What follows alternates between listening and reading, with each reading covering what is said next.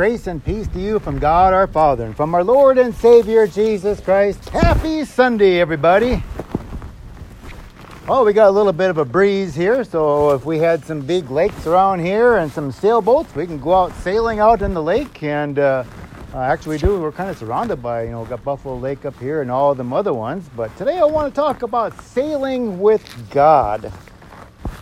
And you know that a sailboat is uh, well they can be big they can be small. I mean back in the old days when columbus came over here they had you know a big ship, big sails on them you know so the wind had to drive them over here.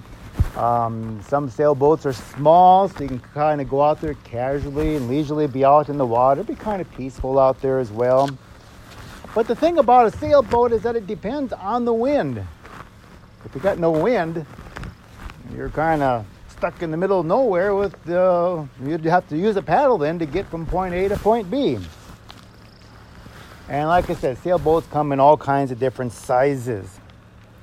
Of course, you know, you can be out there sailing in a boat and then all of a sudden, out of nowhere, a storm brews up.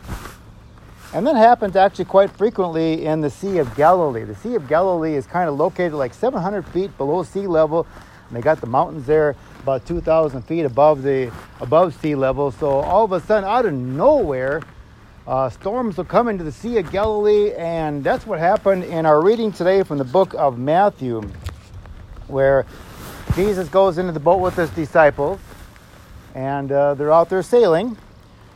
In Matthew chapter 8, we read, Suddenly a furious storm came up on the lake, so that the waves swept over the boat but Jesus was sleeping.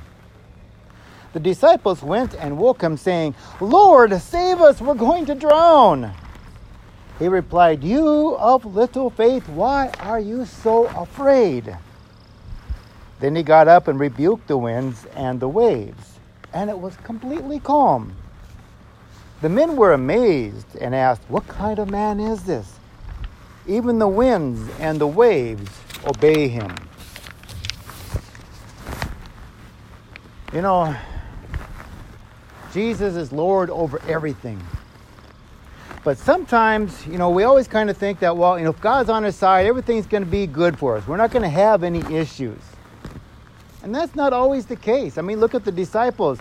They had all kinds of issues. They're out there in a boat, and they were obedient to Jesus. Jesus said, let's go to the other side.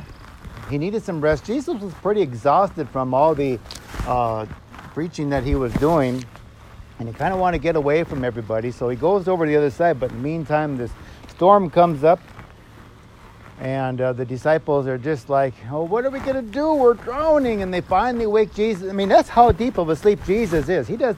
He doesn't recognize the fact that there is wind and waves and everything else going on out there. But he tells them, Why you have little faith? I mean, look at Peter. Peter tries to walk on water, he sees Jesus. Can I come out there? You bet. Jesus. And so Peter goes walking out there, and all of a sudden he looks down and sees the waves and loses faith, and down he goes. And he asks Jesus to help him. There are a number of stories in the Bible where Jesus actually, or God, well, God, Jesus, it's all one the same, triune God, where they save people. One of them is like Daniel. Remember Daniel in the lion's den? And uh, the king said to Daniel when they threw him in the lion's den, May your God, whom you serve continually, rescue you. Continually serve. The king recognizes the fact that Daniel continually recognizes and sees that Daniel will praise God at all times. And he says, You will always praise him. Let's see if you can save you out of this den. And at the end, Daniel says in 627, He rescues and delivers, He performs signs and wonders in the heavens and on the earth, for He has rescued Daniel from the power of the lions. So Daniel is saved by the power of God. So Daniel is basically sailing with Jesus, with God in his life. Yeah, he's got his trials, he's got his tribulations, but you know, you want to talk about tribulations and trials. How about the book of Job? That poor guy. my goodness, he he was in all kinds. Of, I mean, the devil goes to Satan goes to God and says, "Hey, let me. I'll get this guy. He's going to be away from you." And Jesus says, "Well, you can go ahead, go down there. You can do what you want. You cannot take his life. I draw the line there." And God tells Satan, "Go ahead and give it your best shot." And Job loses everything. And still, despite all of that, despite losing his family, his wealth, and everything that he had, even he, he was even had leprosy. He, his body itself was in shambles. And there were people around him, his best friends, if you want to call them that, were trying to tell him, hey, you know, curse God. You know, he's not helping you out in this. Why are you worshiping him? Look at all the bad things that are happening to you. But Job never relented. He continued to praise God, as we should always, at all times, in all places, praise God. And then there's Jonah. Jonah was given an assignment to go to Nineveh. He was supposed to go there and tell the people to repent. And Jonah thought about that and said, eh, I don't think so. And he goes running the other way and he gets on a boat and he's thinking he's thinking he's going to sail away from God. Little did he know that wasn't going to work out so well. There was a storm that came up, and the people on the boat were wondering who was responsible for the storm, and they finally figured out who it was, and they threw Jonah overboard. Well, then he ends up being swallowed up in a fish and a big whale. He's there for three days. And finally he relents and tells God that he will go to Nineveh. So the fish throws him back up on shore, and Jonah goes on his way. See, there's all kinds of interesting stories in the Bible of, of uh, people who have been saved by God, but tell you what, they were in stormy seas. Just because you're along in the boat with Jesus doesn't mean it's going to be smooth sailing all the time. It even happens to, to pastors. I read this story about this one pastor. I tell you what, everything that could go wrong for him seemed to go wrong. He was trying to sell his house and found out that his house had all kinds of problems. He, uh, his daughter ended up with an illness that had to be in a, she had to be in a body cast for like um, three months. There were just all kinds of issues, and he finally got to the church where he was supposed to be at, and there was turmoil there. You know, I still say the, the you know, you talk about politics in Congress. I think there's more politics in church sometimes than there is in Congress because sometimes we, it's got to be our way. We think we own the church. We don't own the church. Church belongs to God. Everything we have belongs to God. We're simply caretakers. I've been trying to get purple carpet in the church here, and they won't let me have it. Says, let's have purple carpet. Oh, no, we're not changing carpet. Carpet's just fine. Why do we got to change that? No way. Actually, I haven't been trying it, but I'm using that as an example that, and sometimes people will get upset when they don't get their way. And we should not be upset. We tried getting our own way. And Jesus says, You know, I am the only way. You want to come to heaven, you have to come through me to get to the Father. That's the only way you're going to get there. There's a story about uh, the Coast Guard and this uh, uh, guy that's on the ship. And there was a sailboat out there uh, off the Long Island area, and a storm came up. And of course, this sailboat was in no match for the wind that was coming up. And neither basically was the uh, their 82 foot cutter. I mean, it's a pretty big ship that they had out there, the Coast Guard ship going out there. And the guy was just, he, he didn't know what was going to happen. He was nervous. He was getting scared because the wind, the boat would go like this and then boom back the other way. And, and he was just getting scared and, and nervous. And, and it's just like, we're going to go under ourselves just trying to, to, to save these people. And then the boat would go up and then it would come down. And Oh, it took him six hours to rescue those people. And, and what he thought about was, well, I never read about the Coast Guard ever losing a boat in a storm. So maybe we won't go down either. That was the only thing that was going through his mind is, you know, the, the boat has been good. In Isaiah 43 2, we read, When you pass through the waters, I will be with you. When you pass through the rivers, they will not sweep over you. When you walk through the fire, you will not be burned. The flames will not set you ablaze. God is always with us. And maybe sometimes we don't think so. We think, well, where is He at? He's here. He's in each of the vehicles here, He's in each one of your hearts. You see, God wants nothing but the best for us, but He also realizes that while we're on this journey, we're going to suffer. We're going to be persecuted. And you know, one thing I could say about South Dakota is we could be so thankful that we are still able to congregate here together at Buffalo Lake, outside, in your vehicles. Some states you couldn't even do this because of the of the virus, of this corona, this disease, this whatever it is you want to call it that is going around striking fear into to so many people. Luckily, here in South Dakota, we can still congregate together.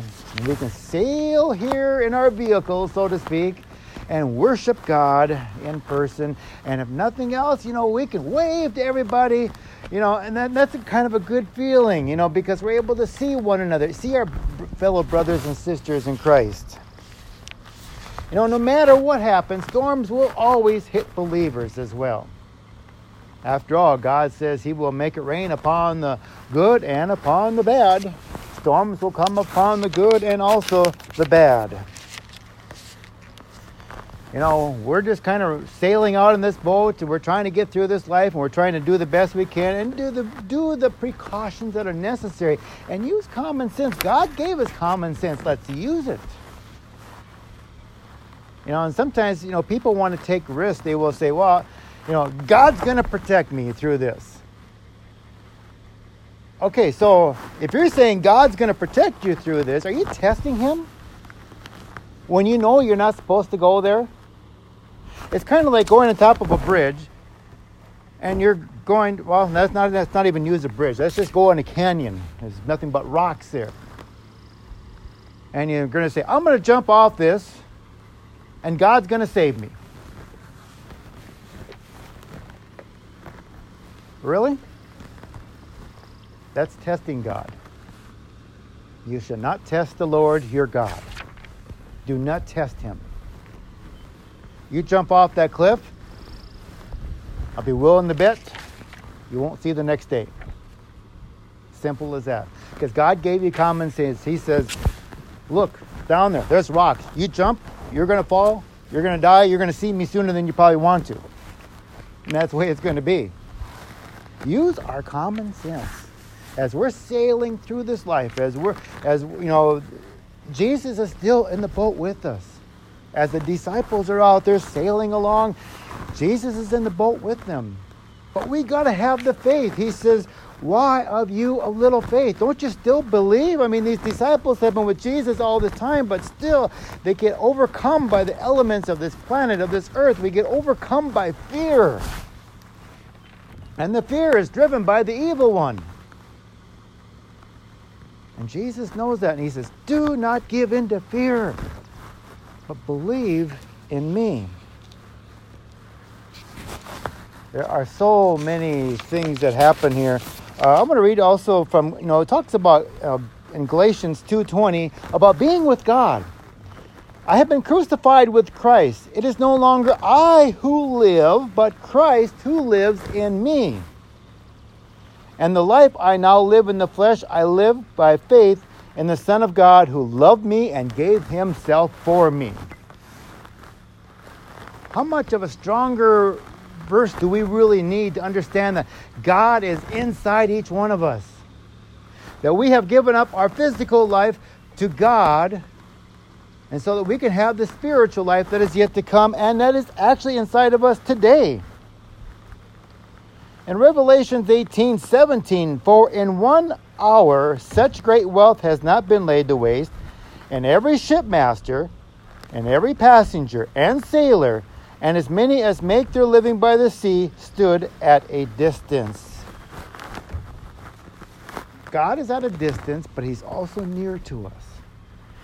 You know, we, we hear, you know, the wind, it kind, it kind of comes and goes as the Spirit kind of comes and goes as well. You know, the Spirit is there and and uh, it is just so awesome of a feeling and and you know the sun has come up this morning. We can have some beautiful weather spring weather and, and god is making everything new again because spring is coming.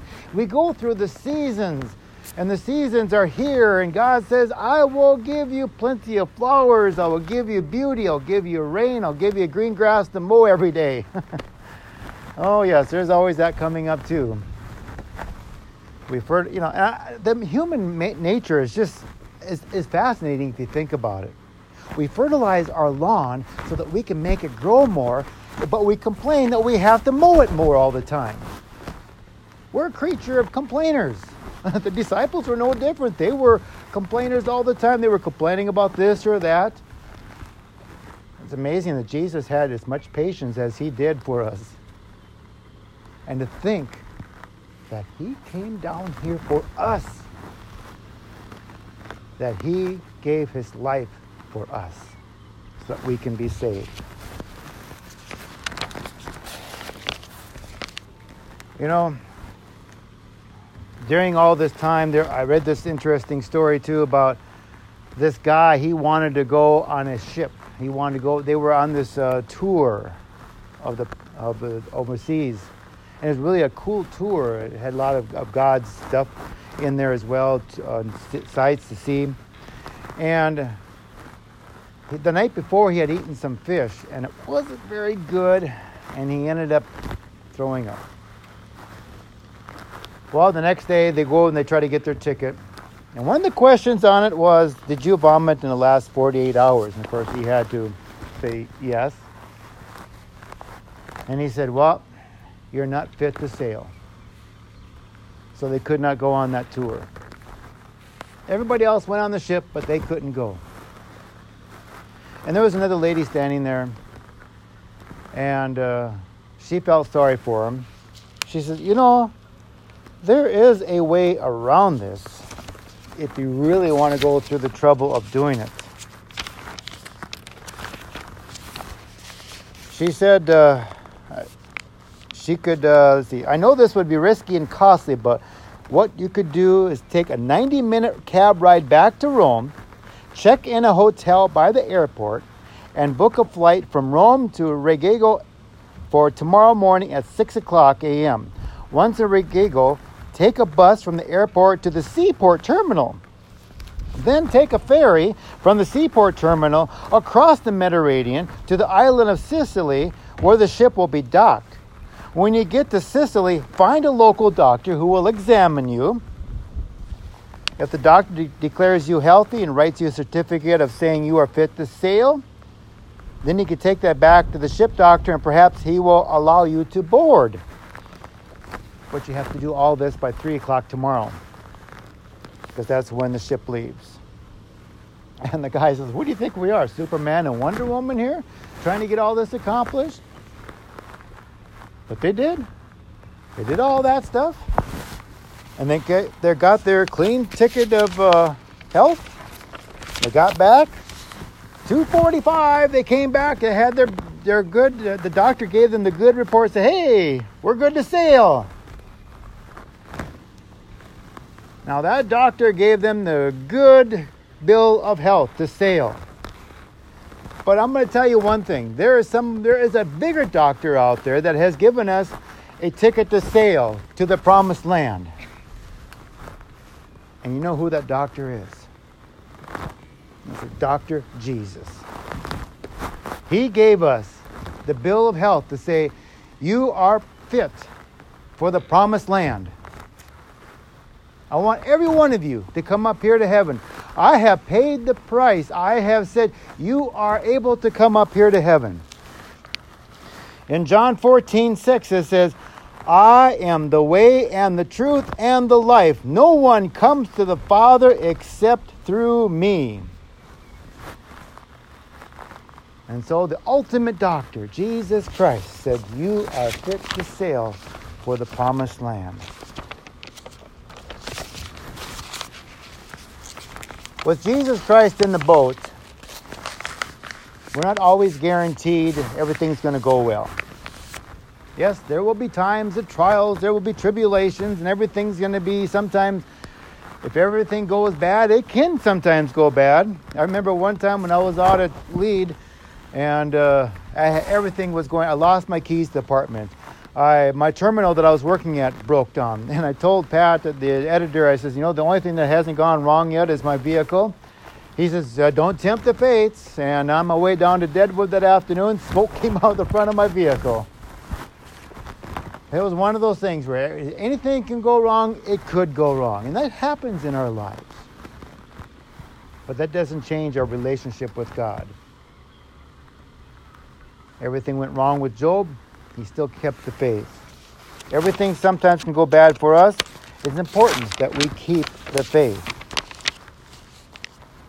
Trust in Jesus Christ trust in Him because He is our doctor, and we want to be able to sail with God every day. And no matter how good or bad the situation is, He is there for us. Give Him all the praise and all the glory. Jesus Christ is our Savior today, tomorrow, and forever. And may the grace of God, which surpasses our understanding, keep our hearts and minds in the true Jesus Christ our Lord. Amen. So we'll sail away with God each and every day. All right, we're going to go ahead and, and gather the offering. And while we're doing that, Juliana is going to come up here and sing a song for us.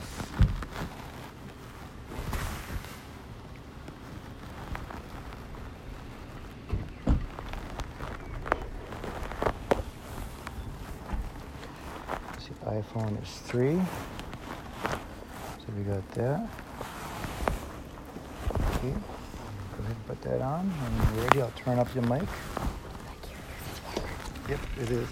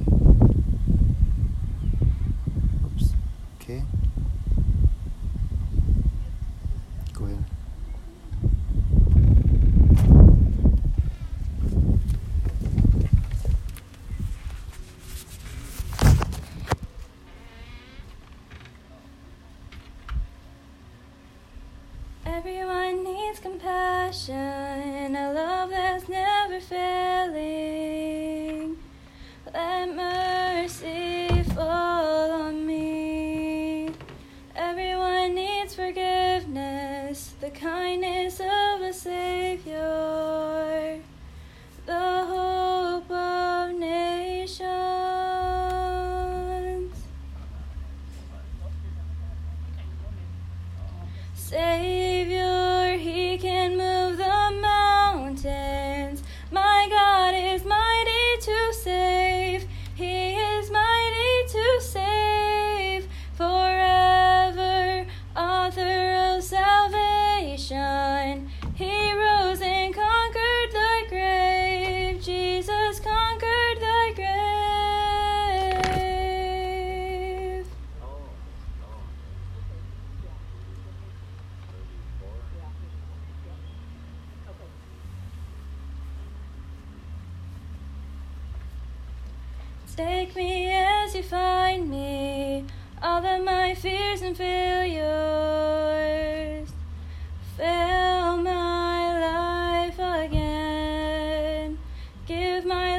to follow everything I believe